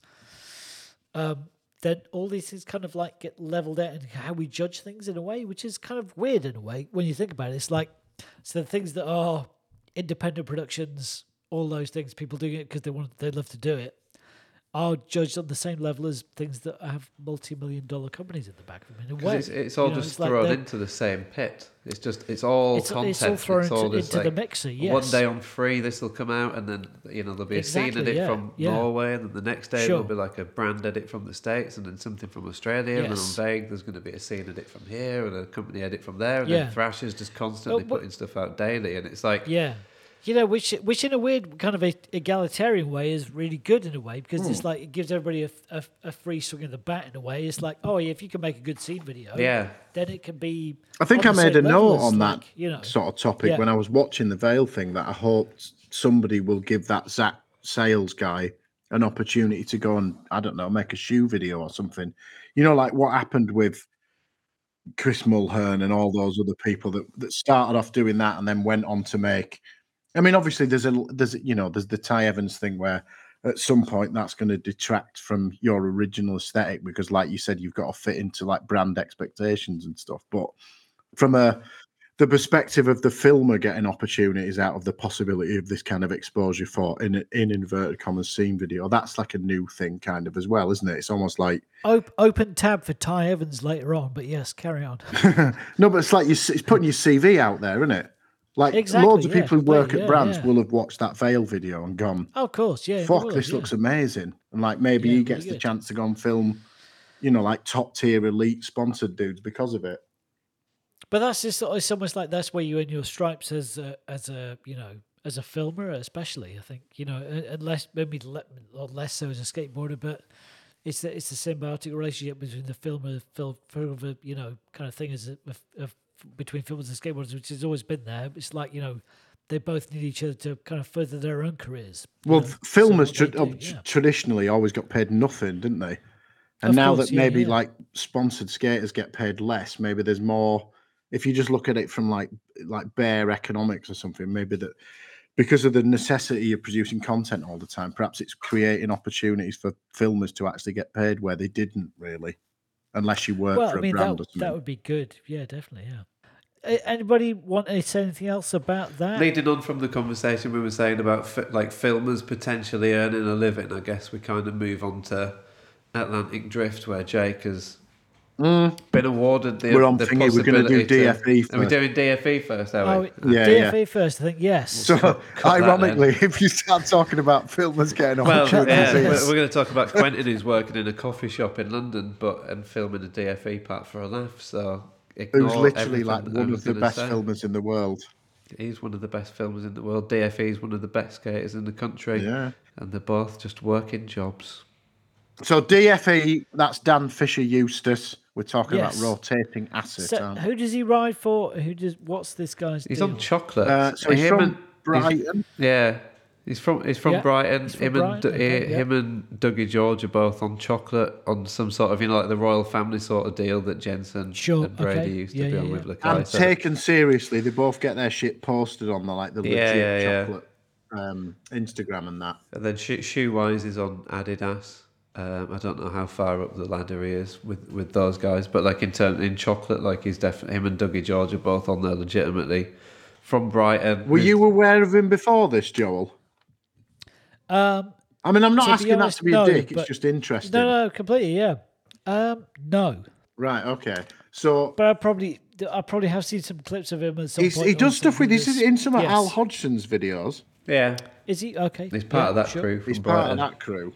He's really nice as well, which also is always good to know when you're talking about skate videos. Yeah, but I think this is Did- What about the football animation thing at the beginning? Is he a sports guy? I don't know. I don't know if that was just He that they does got wear someone nice like, long to make shorts someone to make a casually. nice animation. That's Wear long shorts. But I think this is Quentin's last hurrah on the VX, right? This Is it? Oh this yeah, because he's got a thingy now, hasn't he? Because it's been like hmm. the the assets project for New Balance was all filmed HD, and I think that this is his. This was like the last hurrah on the on the on the actual VX one. If yeah, so yeah, if the text on free is to be believed, this is his last hurrah with the with the VX one before moving on to a HD rig full time. So this is probably the last uh, three chip project that we're going to see from him. Rotating asset is like a comment on I like being it. a skateboarder as a commodity or filmer as a um, Um, like marketing exercise, kind of. from what I can deduce from what Josh says, like the the skaters are being referred to as assets. They're your assets. If you're a filmer, the the skaters are your assets. So the so the New Balance project, all of those dudes were Quentin's assets, and DFE in ah. this instance is probably the rotating asset. The, Yeah, the- but he's a funny fucker, though, isn't he, Oh yeah, So it's definitely taken the piss out. I think I don't know. I don't want to put words in his mouth, but I thought it was a nice little potential nod towards the commodification of talent. Somewhat. yeah. Well, this I, I've got this this one and uh, uh, the Atlantic Drift Pot. I suppose for what I was t- talking about at the start of the podcast as being, I viewed the first two as quite traditional in some in the you know best ways. I think these two really blurred the lines with what a skate park should be, and that I think that comes down to the people who are filming the videos actually and how they're put together. And it's like because they've all got you know amazing skateboarding and all that kind of stuff. But I do think that Quentin Guthrie and Jake Harris both have an eye which is, I think, unique and very very specific, and they have an aesthetic that they want to go for in all of their shots. That all they do and the way they put together videos because they obviously they both edited these videos as well as filmed them. Mm. Um, but that I think that's true. They both have like a Yes. filmic approach to making skate videos, but I don't think they'd have the impact that they have if the stuff that the skater was doing wasn't as progressive as the stuff in this particular case is. Do you know what I mean? Completely, yes. Like you could be the Yeah, yeah, world's best totally, filmer, yeah. but if you're filming me doing a fucking tail slide on a curb, Yeah, it's not gonna Yeah, you know, like if you're gonna film like a ledge part, which is kind of what this is, it needs to all be mental, doesn't it? Basically. And from the first trick, this is fucking mental. Like I've, I don't think I can't remember anyone doing that trick. The opening trick with a 270 heel flip out of the, you know, on the block at South Bank. It's bonkers. But going back to what you were saying, Joel, about this existing in a perhaps a new place in like skate video making, all the rules and stuff. Like the first tricks at South Bank on a ledge, which some people refer to as a skate park. Does it matter? No, because the thing that he's doing is that mental. Do you know what I mean? yes, yeah, totally. But I think it's like it's it's to do with the kind of like yeah that I think the skating matches the level of commitment that the the film editor has to the stuff. It's like I do think you know, and that's not to say the previous two videos have been amateurish or any of that stuff, but I do think the the skateboarders in these things are quite progressive and quite. Yeah, I mean these are sponsored people with a potential are to like get. well, an know, uh, American we paid Talk about Atlantic. Drift; they're all paid. You know, they're all pro. I they're don't think, and like- no, he's not. This guy's not paid or pro, but No, he's not pro, but maybe not. But um, but when we come on to Atlantic Drift, everybody in that is an established pro. Mm. You know, you know, Tom Knox got pro shoe X Y Z whatever. but he's following that pathway, isn't he? Of like this is how you you come up or whatever. Well, I think it's a, a thing of uh, just like you know that. I, I think especially with uh, Quentin stuff. I don't know. It's okay, Quentin, but I don't know. But it's like you know, he has a very specific kind of like aesthetic of what he's going for, and it's like all his. You can tell that you can tell it's his video basically. Yeah, well, he's a maniac. I, think mean, you know, we probably yeah. shouldn't reveal stuff, but he's like a very what's the right word? Particular. Driven. benign dictator when he comes to filming. Okay. Like he wants the Yeah. he wants to film the person who's doing the trick, do the trick the absolute best they could possibly ever do it. And he which wants is his, a- a- his like a way of, of, it to going be, about things that's sorry, go on, Ryan. He wants his filming of it to be to that level as well. Like the whole, the, like the whole thing that you're watching the clip from, like from the start of the clip to the end of the clip to the trick that's been done in the trick or the line that's been done. Like every frame has to be perfect, and it needs to live up to his expectations of what that clip needs to be. In in relation to to like this DFE part, much in the way that um, he worked on Charlie's part and uh, the Charlie's primitive part earlier in the year and assets earlier in the year. It's like I think that Quentin's really he enjoys finding the soundtrack that people might not be expecting when they click play, and he's his confidence in doing so has gone up to another gear like this year with the stuff that he's put out because if you look at like the last DFE part which came out in 2020 on free the soundtrack for that was like you know classic hip hop or whatever which is you know mm. which was great and worked with that but then his soundtrack this time around he's got like you know Chief Keef Yeah, yeah. but yeah, it's like yeah. orchestral. And then in Berra, you know, he used the mm. track from bloody Berra's part in the end in assets. Well, and he used yeah, like yeah, yeah. he used Teal one on Charlie's primitive section. You know, it's like he's definitely veering off into like how can I like work with like the music to represent the skating, but not to the point where like like what he's doing now is way beyond like you've got a timeline of footage and then you're to dump a song on it and then that's that it's like this is where you're to have to sit down and make the make the whole thing work like together But that is the holistic view of something, and- and to be a filmmaker in you know in the broader sense is that thing of is the the entire package of being like, this is what I want this to be. It's not like, oh, there's there's something that's just like oh my mates, you know, a mate section or whatever. It's just this and that, and it's like there's none of that, and that's not like I say, rever- referring back to the the previous two videos. There's there's nothing bad about those things about representing a scene or representing a you know, a thing like that. But there is also, uh, without getting too wanky, the auteur kind of. Well, yeah, I mean, it's the difference between going on a skate trip and filming some footage, and then the alter the, the other side of it is going to a spot with a skateboarder and suggesting that it's a good idea for the skateboard to do the same trick 20 times until they do the absolutely the best one they're ever going to do and you filmed it the best you're ever going to film it Yes. because you the, the you're, Kubrick you're like effect. paying the Kubrick homage kind to a of way of yes. creating skate culture that Yes. is kind of gone now. You know what I mean? But Yeah. that that's why this stands out because although if you don't know about its means of production, if you don't know who these people are and you don't know their attitude to making it, when you watch this, you still know that there's something different in it from the other 20 clips you've seen. And that's because this process we're talking about has happened behind the, you know, like behind the Behind veil, the if you like, yeah. to connect it to the other exactly. one. Yeah. Of course. Yeah. Yeah. Totally. And it's like you know, there's that kind of you know.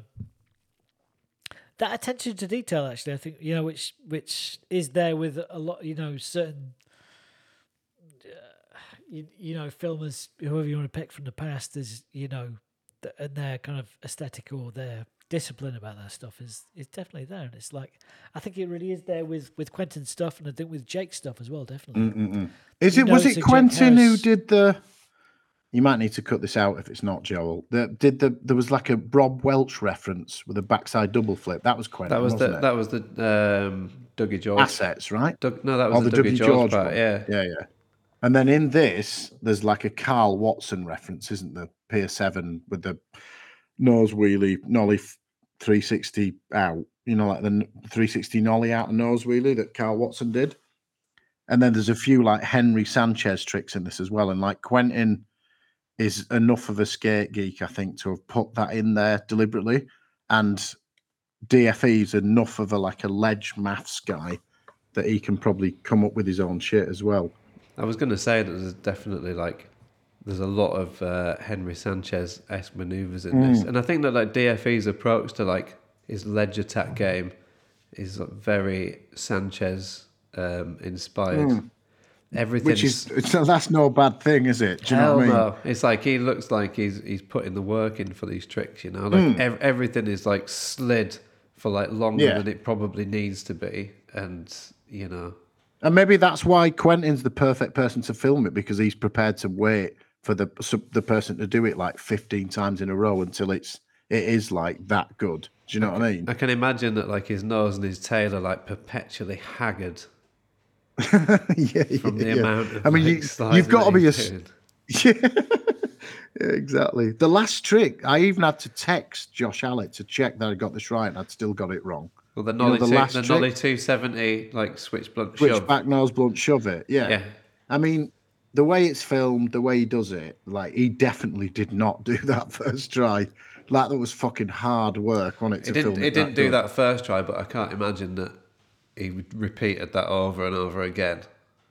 No, but what I mean is like he's you're not going to do that any better than the way that's done, and that's like ending on a like a ledge slide move on quite a low ledge. Like that's quite a ballsy thing to do. So you you're going to have to do something ridiculously hard and like do it really really well for people to not be like, nah, Nyjah fifty to twenty stare, and you're doing this. You know what I mean? it, it was the perfect ender for the part, though, wasn't it? The, Yeah, execu- was the execution of it was fucking insane, and they, like how locked in he was when he was in the blunt. It was Hmm. it, it was perfect. Greg Conroy, shout out Greg Conroy, another podcaster. Yes. His, uh, his comment was yes. pleasant Wenning for world leader. I assume pleasant Wenning is DFE. That's fucking good. and I've also made a note. It's been a big month for back nose blunts. DFE ends on a switch variant. Frankie Spears over the grate at Flushing. Chiron in the video we're about to watch. And Gifted Hater did one on the little ledge in his uh, most recent skate park review. Big, Also, big, I wa- big I month big for back the- nose blunts. Alec Majors did one down that. Did one down. Oh, we did fuck in the fucking- Adidas part as well. Yeah, yeah, yeah. No, no, not in the Adidas part. In the um, there was just a little clip of oh, what's that fucking rail? God, Oh, in the they like a- rebuilt the Wilshire rail. the Wilshire rail. Yes, Ah, he knows yeah, yeah, back yeah, on yeah, nose yeah. blunted that as well, which was fucking mental. It looked amazing. I don't know whether they built it. 15 Where the fuck was that, by the way? I think it was the, the actual place, wasn't it? Because it looked like it looked like legit. Well, that's what I thought. But they were riding off into a maybe they fence and like Wilshire's Well, on, it was like a fence and like a fucking like you know a or like a crowd of box people or round it something. or They- something. Well, they had, they had like a. I think it was. It looked like it was like the the same spot, but like a they got a legit permit to do it. Or something. Ah, right, okay. I thought they'd knows? built Who knows? somewhere. Wow, mate. But before before we leave the DFE sphere, um, Back to DFE. back to DFE, uh, Jude Harris actually filmed a bit. He of this did. footage yeah, as well. I, I spotted that too. hair. Yeah, shout yeah, shout yeah, out to Shout Jude. out Jude Oh, Harris. always got Shout to out Jude shoehorn Jude in there yeah. whenever possible. Yeah, yeah. Unrepentant Mosher. Yeah, but I, I do think there's like I do think there's a, a, a thing to be said for the music in the, both these two sections. Actually, I think there's the music plays a massive part in both of these videos, and I do think it is a bit. the, the thing that sometimes comes back to me is a, a Ches quote, which is like. Bumping into him and there was like a new 4 1 out, and I was like, Oh, what's that new 4 1 out? He was like, It's some skating on a tape. which uh, Yeah. which is what a lot of skate videos can be boiled down to: some skating on a tape. Yeah, this like, this definitely this- is not just some. this skating. definitely is not some skating on a tape. This is like somebody's somebody's really thought about everything that Yeah, goes into every single part of it. and the music equal, e- you know, equivalent to the skateboarding in a way, and the filming and all the rest of it. Cool. So maybe we can move on to the Atlantic Drift part, which is the Bangkok one, uh, with Tom Knox, Casper Brooker, Chris Jones, Cyrus Bennett, Remy, Max Darius. Palmer, Nick Stone, yeah, Sylvan. loads Sylvan. of people. Like the Bunch of whole, the whole gang, the whole gang's there for this. The one. whole gang's here, yes. Which is which makes you wonder uh, that if if they hadn't have uh, pulled the plug on the Atlantic Drift board company, what would the Atlantic Drift edits be looking like now? Well, pretty fucking heavy, pretty Well, much. no, but yes. it would have turned into fucking Ty Evans shit with somebody wearing a helicopter on their head, film, filming people doing front salads down a twenty. But if these if they did turn into brand edits and stop being a crew edit, do you th- do you think that like Nick Stade and uh, Cyrus Bennett and Well, no, would that's- still I mean, be they'd be involved, able or, would or, or would it just would it just be uh, Knox and Casper and like the, you know the the Drift board team? Yeah, I mean, I get, he sort of he alludes to that, doesn't he? In the, uh, have you read the Thrasher article that Yeah, Jacob yeah. wrote? I had a, I Where had a he sort of- through it. Yeah, I mean, he, I think he meant he, you know they wouldn't be able to do the same edits if they'd done a board company and maybe there's too much. Yeah, it's probably for, for the, from a selfish point of view of wanting to enjoy the videos. It's probably better that it's like this, isn't it? Rather than a yeah, I mean to be to be honest, it's like who do I mean not being funny, but who'd want to run a board company these days? Well, like, there's that's- that one seems- one of the three of us does, so ask him. Not me. well, yeah, but like surely that's hard, that's hard work, you know. it re- yeah, It seems harder than dead try. teaching burglars about poetry, if I'm honest. Well, exactly. it really is. yeah, But yeah, like um, I'm glad that the crew is able to um, be as eclectic as it is, and that hopefully, like you know, from Bangkok onwards onto whatever the next edit they, they do, like it can continue to be that eclectic, and they can get more random. Yeah, because it's been involved. ages since the last one, hasn't it? How long's it been since there was the? the Well, they did the Drift video? Istanbul one, didn't they? They did the Istanbul one Yeah. not not too Yeah. long ago. Oh yeah, but had been filmed a long time ago, hadn't it? I yeah, think. I think like Jake getting COVID's definitely affected the the output of the Yeah. crew. Um, Yeah. Well, I mean that's part of the subtext of the company not happening as well, isn't it? Which again is in that interview on the Thrasher website. It's um yeah, I've got some friends, well, a- friend actually who's from Thailand, and I sent this over and said, Oh, watch this. And she was like, Oh, it's so sick that they've got loads of monitor lig- monitor lizards in it. But I think having read that Thrasher article, the, the fact that there were monitor lizards was whoever booked the Airbnb for this trip booked it in like the middle of nowhere. And that all there were there's like no skate spots, and it was a 30 or 40 minute skate to the nearest bus stop or something. did the research there then? Well, you know, did a bit How long were they there for? Uh, six month months, Six months, yeah. six, uh, six years. I don't know. Uh, quite a while, I think. But let's be fair, right? If someone's paying for you to go to Thailand to film and edit, and they obviously knew that all those spots were there, because some of these spots are a fucking joke how good they are. You're not going to go for three days, are you? You're going to go for as long as possible. But it's a joke how good some of these spots are, but then they're not above going to Bangkok and then skating like a council metal skate park. Yeah, yeah. The, the Knox has Tom got Knox Turkey three three flip in the line. Yeah, and then even like one of the the the plaza spot that's underneath a bridge, there's just like an abandoned quarter pipe that they just keep on Yeah, the car yeah. around. Is that the spot with the like two step marble ledges? Yeah, yeah, yeah. that Casper does the crook grind backside, whatever, one eight backside revo, whatever you want to call it out. That spot looks insane because there's that company Preduce, isn't there, which is from Bangkok, and on some of their videos, some of these spots are there, but this is the first time that the the like wider skate public have probably seen all this stuff, which is making me wonder if Bangkok's like going to become the new sort of Barcelona. Well, Barney's there You know, like now. when people like? Ba- Barney Page. is he? Yeah, like I said on his He's Instagram probably been there a today. bunch, though, hasn't he? He's he's skating the you know the the where Knox does the switch heel. You know where Knox Where does the yeah, switch heel. Like he was skating Yeah. that spot today. Oh, the the green down thing. yeah, in the middle of the sets of stairs. Yeah. Yeah, Like people so- are going to start going there because, like, you know, like when all the pros went to Barca, it was about all about debauchery and then like filming crazy manual tricks, wasn't it? And obviously that, you know, that's a destination for both of those as well. It'd be interesting to see if it becomes like a, a popular place for people to go. It's quite expensive to fly there still, though. Yeah, I don't think it's cheap to get there. But once you get there, Mm. Maybe I think once you get there, balances it's quite quite easy to live there. Yes, quite cheap, but yeah.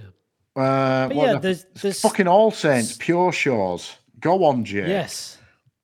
Well, this is this is uh, I put like postmodern video music with like Moby and stuff like that. Well, like, it's from the it's at the that's beach, harking isn't it? back from feet. Well, it's also, but harking back to like feedback and stuff like that. Is Yeah, I mean it's on Feedback? feed. Yeah, is yeah, yeah. Yes. People were arguing. Was it feedback or, Or the reason. that it's on? Maybe the It was reason. the reason the or reason, feedback yeah, that people were fighting. the It's reason, feedback yes. though, isn't it? It's the slam slam section or stress section or whatever. Yeah, yeah, Yes. yeah.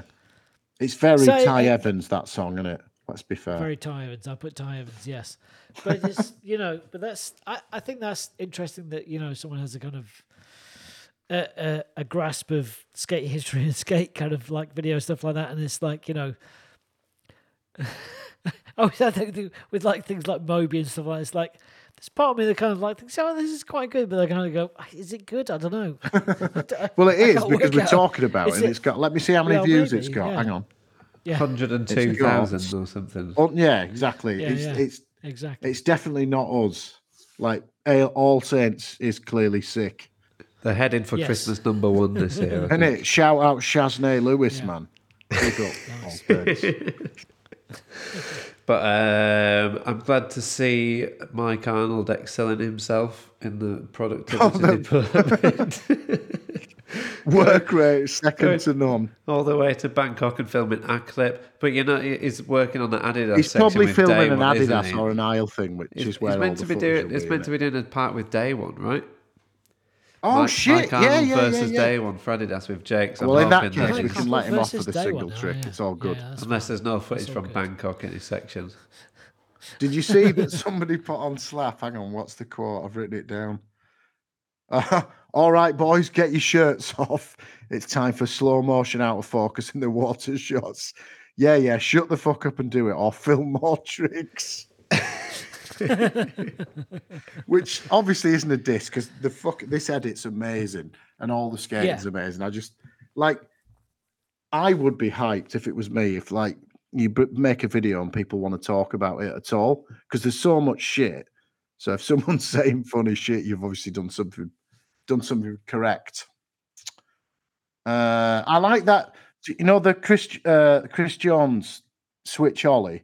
It's at the beginning, isn't it? And he's got his big headphones on, and all saints are playing, and then he slams, and you can hear the construction noise, and then you're like, oh, okay, was just a switch ollie, and then you see it again, and then the right at the end you see it again, and then he does the gap to switch manual, like you know all the stuff we were saying about Quentin's attention to detail. All of it is applicable to what Jake does as well. I think that's what links these two parts. I think there's like a there there is a a kind of bigger picture and a kind of like a a, a thing which is a, a you know like a complete package of like what the f- filmmaker wants you to see with with what's presented to you with those things. With both these two last videos, I think yeah, definitely. Uh, Cyrus Bennett looks like Dominic Cummings. I need to say that. Once you realise that that's the truth, you'll never be able to look at him the same way again. Even though he's one of the most exciting skateboarders in the world. And I, heard, you know, all of his random stuff that he does, like the the pole jam wally through the through the goalpost and everything like that. Apparently, it doesn't take him that long. It looks like it's all like fling and hope, doesn't it? Apparently, it's not. Which blew But then if you look at the way he learn. does that kickflip over that big thing where he like catches it on his back foot, Back foot on and his he goes front to his foot, he's obviously foot. like pinnacle like ability or ca- pinnacle catch ability, which Yeah. maybe applies to that thing you're talking about as well, where if it's magnetic near feet almost. You can just catch get it. Yeah. because that was like I'm, I'm sure it's been mentioned somewhere else, but like Keenan's switch flip over the picnic table was like Yeah, like bouncing off his foot, foot. and that was Yeah. like that was the same but regular. I mean, that, that, like we'll go, go back to what we were saying at the beginning about it not becoming a brand. Like you're not going to see. You have to wait for like limousine videos to see footage of Cyrus and that, really. But now there's like another outlet that gives them an opportunity to do stuff and, and us, like as fans or whatever, to see Sure. more of it. You know what I mean? well, that's like, the, the rad thing is like, oh, who's going to be the next Atlantic Drift part? Could be anybody. You know? yeah, yeah, yeah, yeah. Like the, that- the crew mm. they've got solid, isn't it, as well? Yeah, yeah. they did that totally, catfish clip with it. It was Shane O'Neill, and it was like, "Oh, Shane O'Neill's in Oh, New York yeah, coming to the Atlantic Drift Crew." It's like that's, yeah, pretty, yeah. that's pretty And they had, random. like Jesse Alba was in other ones, and yeah, yeah, it's, it's sick, like they're not afraid Jesse of Alba, throwing yeah. wild cards in there. No, no. Darius Hazard flip and down that massive double set, which Yes. I'm Yeah, reliably fucking informed gnarly, from the. Thrasher article, was on the first day of the skate trip. I wanted to ask you this, Joel.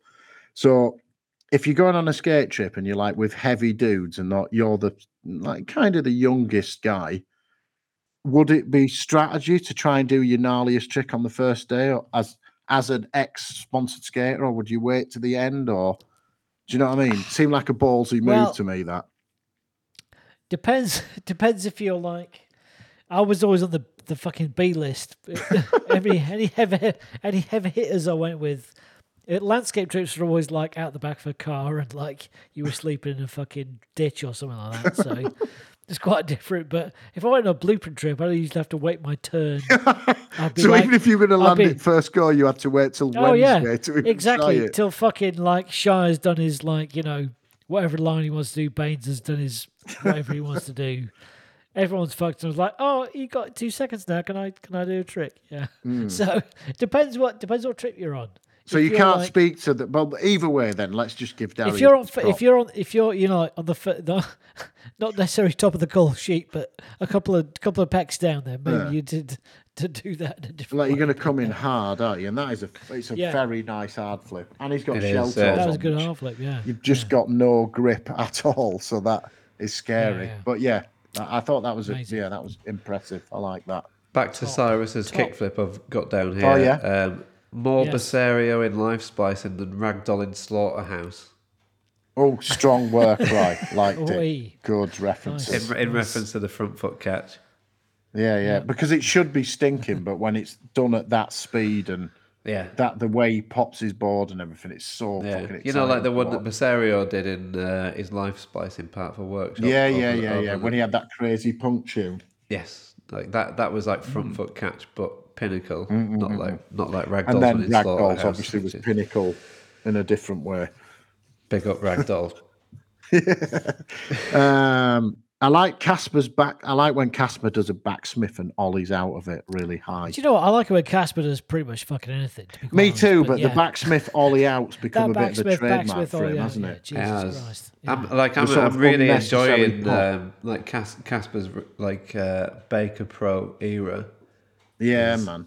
It's, Well, there's clearly going to be a joy part to watch. coming, isn't there? I was going to say that there's a part fucking brewing, isn't there? It's just it's going to fucking knock But everyone's ba- Baker out, has a death could be wish like too, because like knowing what Casper's like and knowing how like humble he is and modest modest is about stuff, I can imagine that like I don't know. It's like for him, it must be a bit of a head fuck to be hmm. seen on. Mate, that come sort on. of Getting a level pro with. board on Baker's going to be an head fuck for anyone, isn't it? Like, legit head fuck. Yeah, for sure. But like, But he- yeah, but like, you know, he- like like Reynolds and all those guys are like his heroes. So like, Yeah, you yeah, get yeah. That call is Yeah. like a pretty, you know, like you know, Tony Hawk phoning you up and being like, "Do you want to ride for Pal Perel?" It was obviously all of our hero.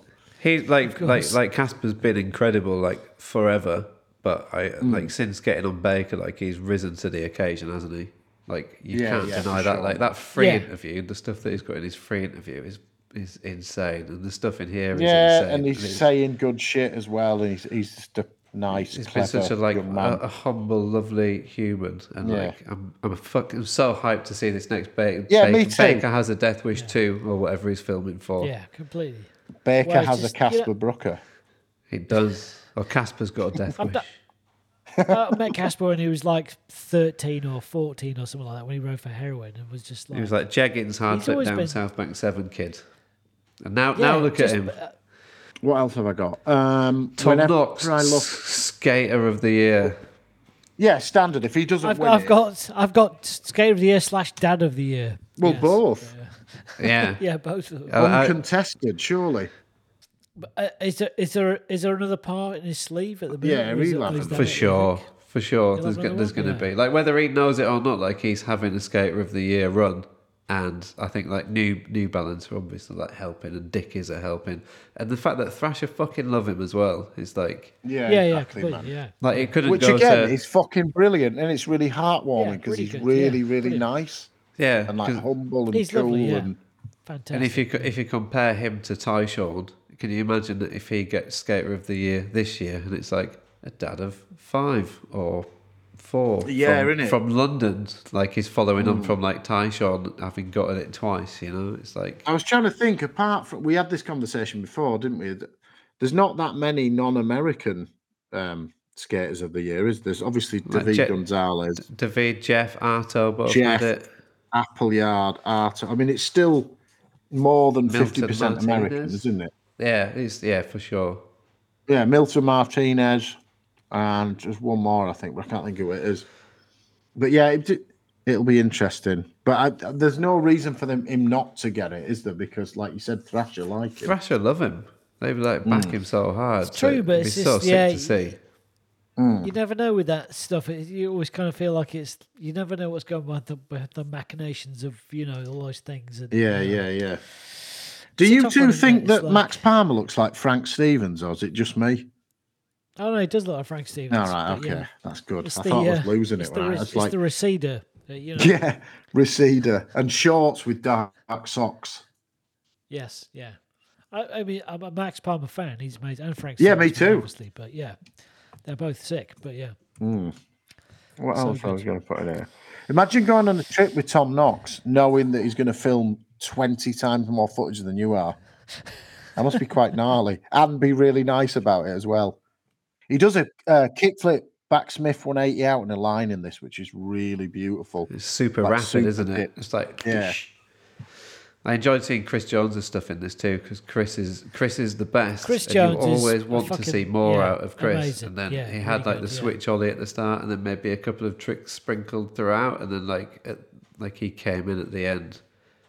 Well, it looks like he opened up the grass thing as well, isn't he? He's the first person to do a Yes. trick on that weird grass pyramid. Yeah, that was nice. Yeah. Have we talked about Kyron's line with the kickflip backside nose blunt slide shove it? Oh yeah, Kyron's up there with Mike in terms of how much footage he's got in this, right? It's our clip. Yeah, but fuck me, that Kickflip trick nose, is yeah. Few He's got a couple of clips. sick. It's yeah. like it's like you're, it. you're, the, Yeah. how, you're the best skateboarder in the world, and you you do one line. Hmm. But is there not a nod to that in the edit, don't you think, when there's that footage of him in the boat and everyone's like sat expectantly looking out onto the horizon and he's lying on the floor with a towel over his head? Yeah, I guess that that's what's make Ky- that's what makes Kyron Kyron, I guess. Yeah, innit? Like that's why he's really like exciting because he might just go to sleep all day. Were you there in Bristol on that night, Tor, when he tried to he did that nose blunt transfer on Little Lloyd's, right? No, He did. We counted it. It was like 130 plus tries or something. He just kept doing it until he rode away from it perfectly. It was mental. Like the athletic stamina or whatever you want to call it for somebody who clearly likes to have a pint now and again. Well, good. again, you know, if you can do do both, straddle both. You know, Well, things, that's all good. I Yeah, guess. great. Hang on then. What else have I put? Oh yeah, put that switch heel is fucking demented. Imagine trying to do a trick and go down that backwards. Like, what the fuck? It's so gnarly, but without being like, look at how gnarly I am. Do you know what I mean? It's subtle and understated, like everything that Knox does. But that's like you know, sort of with skating stuff is like you boil down things to just the the basic space. You know, it's just like Hmm.